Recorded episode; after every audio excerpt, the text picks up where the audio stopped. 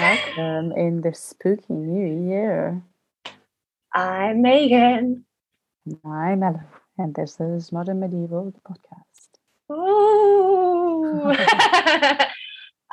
Hey, everybody. So, based on our opening, we are a bit spooky today. We wanted to kind of rein in the, it's a bit more, I think, like Victorian tradition, though, of ghost stories during the holiday season and New Year. Mm-hmm. And so we thought, let's share some medieval spooky stories, some ghost stories. And so I picked up or discovered a collection by Andrew Jones called Medieval Ghost Stories that is a compilation of ghost stories throughout different compendia. Mm-hmm. And they're quite short. And so Elo and I thought that, we'd share a few with you. Yeah. Get your reading on. Yeah. So, Ella, why don't you start us off with your selection?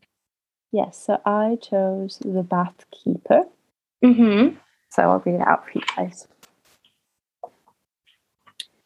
Bishop Felix passed on a story which was told to him by a virtuous priest who died 2 years ago. Before this, his death was pastor of the Church of Saint John in the place called Tauriana. The priest told him that he often used to go and wash his body in a certain place where there were hot waters. On one occasion, he met there a man whom he did not know who was ready to do him service. That is, to help him pull off his shoes, hold his clothes, and to attend upon him in all dutiful manner.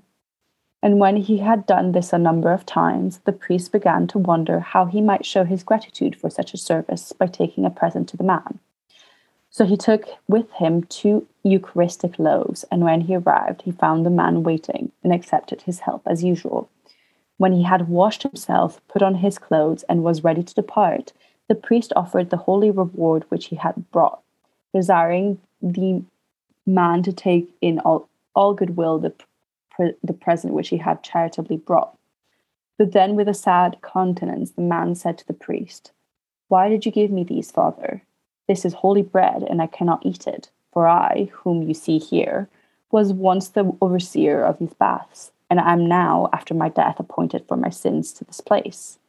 But if you wish to please me, offer this bread unto Almighty God, and be an intercessor for my sins, and by this shall you know that your prayers have been heard, if when you come again you find me not here." And as he was speaking, he suddenly vanished, so that, although he had previously seemed to be a man, he showed by his manner of departure that he was a spirit. All the following week the good priest prayed fervently for him, and daily offered up the holy sacrifice which the man had requested. Afterwards, returning to the baths, he found that he was no longer there. From this we can see what great profit the souls of the deceased received by the sacrifice of the holy oblation. Seeing the spirits of those that are dead desire it of this living, and even give certain tokens to let us understand how in this way they have received absolution. And that's adapted from the translations of the Dialogues of St. Gregory, who is Gregory the Great, Pope from 590 to 604. Yeah, if you just wanted to look that up, that's where you could find that. And Elo, do you want me to read a story? Or do you want to do your next story? Go ahead and read yours. Okay. So I'm pulling from a different part of the book. I'm going to be reading The Ghost in the Doorway, which is from the accounts of Hrapp's ghostly visitations in the Laxtola Saga. I think it's Norwegian or something of that sort. Let's see. Oh, it's Icelandic. Apologies. And it was known, it tells the story of 7 generations of settlers in Western Iceland known as the Salmon River Dale. So this is around, 890 to 1031. So The Ghost and the Doorway. Olaf was considered the noblest of all of Hoskuld's sons. The first winter that he kept house at Hjardholt, he had many servants and workmen, and labor was divided amongst the farmhands. One look after the dry cattle and oxen, and another after the cows. The cattle fold was out in the wood, some way from the homestead. One evening, the man who looked after the dry cattle came to Olaf and asked him to make some other man look after them, and to set apart for him some other work. Olaf answered, I wish you to go on with this same work of yours. The man said he would sooner go away. Then you think there is something wrong, said Olaf. I will go to this evening with you when you attend the cattle, and if I think there is any excuse for you in this, I will say nothing about it. But otherwise you will find your lot has taken a turn for the worse. Olaf took his gold-set spear, the king's gift, in his hand and left home with the farmhand. There was some snow on the ground. They came to the cattle fold, which was open, and Olaf bade the man go in. I will drive up the cattle, and you tie them up as they come in. The farmhand went to the fold door, and then, all unawares, Olaf finds him leaping into his open arms. When Olaf asked him why he was so terrified, the laborer replied, Hrapp stands in the doorway of the fold and reached out for me, but I have had my fill of wrestling with him. Olaf went to the fold door and struck at the ghost with his spear. Hrapp took the socket of the spear in both hands and wrenched it aside, so that the spear shaft was broken. Olaf was about to run at Hrapp, but he disappeared just where he stood, and there they parted, Olaf having the shaft and Hrapp the spearhead. After that, Olaf and the farmhand tied up the cattle and went home, with Olaf now aware that the man was not to blame for his grumbling. The next morning, Olaf went to where Hrapp was buried and had him dug up. Hrapp was found undecayed, and there Olaf also found his spearhead. After that, he had a pyre made, and Hrapp burnt on it, and his ashes were flung out to sea. After that, no one had any more trouble with Hrapp's ghost. And that's part of the revenant tradition, which we can talk about in a future episode.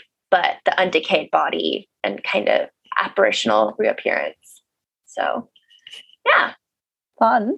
Fun, fun, fun. Right. So my one is the White Lady of Stammheim, I think it's pronounced. Okay. It's in book 11, chapter 113. So it's quite a short one. In the manor of Stammheim, the Diocese of Cologne. Oh, one sec. Sorry, really quick. Do you have like the historic bit of where that's from? No. I will just give you a really, really quick little brief thing so you know where it comes from, and then I'll have you go. Yeah. Okay, so yeah, Ella's going to do the White Lady of Stammheim. And just quickly, if you wanted to look into it, it's from the Dialogue on Miracles of Caesarius of Heisterbach, also known as a Dialogus Miraculorum, and it was written in the late 12th to early 13th century. Yeah. So here we go. In the manor of Stammheim in the Diocese of Cologne, there were two knights, Gunther and Hugo. One night when Gunther was away from his home, a maid took his sons, whom she was about to put to bed, into the courtyard to satisfy the needs of nature. As she stood with them, they saw a woman in a white dress with a pale face looking straight at them from beyond the enclosure. This alarming shape said nothing, but inspired fear in the maid because of her appearance. Then the creature went over to Hugo's land, which lay next door, looked over the fence in the same way, and then went back to the graveyard from which it had come. A few days later, Gunther's elder child fell sick and said, "In 7 days I shall be dead, and 7 days after that my sister will die, and then a week later my younger sister will be dead too." And this is how it turned out. Moreover, after the deaths of the children, the mother and the maid both died, while at the same time Hugo the knight and his son perished also. These facts were witnessed by our prior Gerlach. Sad. So much death. Yeah. And I have just two other really short stories from the same collection. So Caesarius of Heisterbach, because it's a really fun collection of just these small vignettes that are really dark and morbid and spooky. So quite interesting to be written by, someone of the Cistercian Brotherhood. Mm-hmm. The next one that I'll be reading is The Spectral Warning, and it's from book 11, chapter 64. I believe that's what LXIV means. So it's right after the one Elo read, which was of the same book, but chapter LXIII. So 53? Is that right? 63? Yeah. All right. The Spectral Warning. The same kind of thing happened in the churchyard at Vaughan. After Vespers had been sung one evening, The scholars were playing in the twilight in the cloisters when they saw a human shape leave one of the graves where the canons used to be buried. After walking about the churchyard and crossing some of the graves, it descended into another tomb. A short while later, a canon died in that church and was put into the very grave which the creature had entered. This vision was witnessed by one of our monks, Christian Obon. Through visions of this kind, the future can sometimes be predicted. Ooh. Just fun because, as yours as well, just the fact that first story account, personal accounts, right? Someone that they knew saw this, someone at the thing. And the last one, just to kind of keep the spookiness from Caesarius of Heisterbach, is also because it's about a potion, so you get a little bit of kind of mystery with that, is from book 12, chapter XLI, so 61, and it's titled The Brimstone Potion. A knight called Rudinger from the Diocese of Cologne was so taken up with wine bibbing that he used to go to consecrations at manors throughout the diocese just so that he could quaff a good vintage. When he fell ill and was on the brink of death, his daughter asked him to come back and see her within 30 days. He replied, "I will do this if I can." After his death, he did indeed make an appearance to his daughter and said, "I have returned as you asked." In his hand, he was carrying a little pottery mug like the one he used to drink from in taverns. His daughter asked, "Father, what is in that mug?" And he replied, "My tipple, which is brewed from sulfur and brimstone.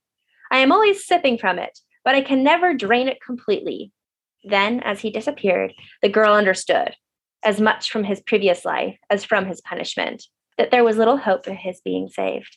For in this life, wine is sweet to sip, but eventually it carries the poison of a viper. Brutal. Very brutal, but just like a fun little one, and also a bit spooky for those of us who have participated in significant and ample tipple drinking ourselves this holiday season. Exactly. So hopefully you enjoyed our little ghost story, short story sharing. Yeah. Have a good beginning of the year again. Yeah. We will see you soon. Yeah. So until next time, I'm Megan. And I'm Ello. And this is Modern Medieval Podcast. Do do do do do do.